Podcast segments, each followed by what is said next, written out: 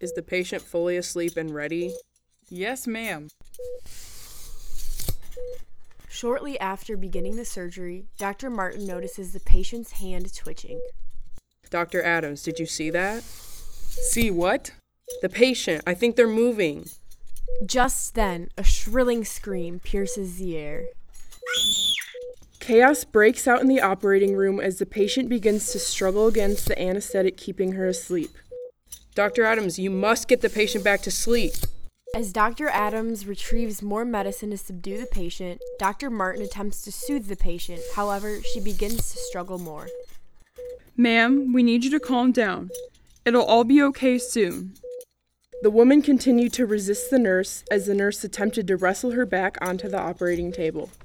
A sigh of relief could be heard across the room as the woman finally sunk into a deep slumber once again.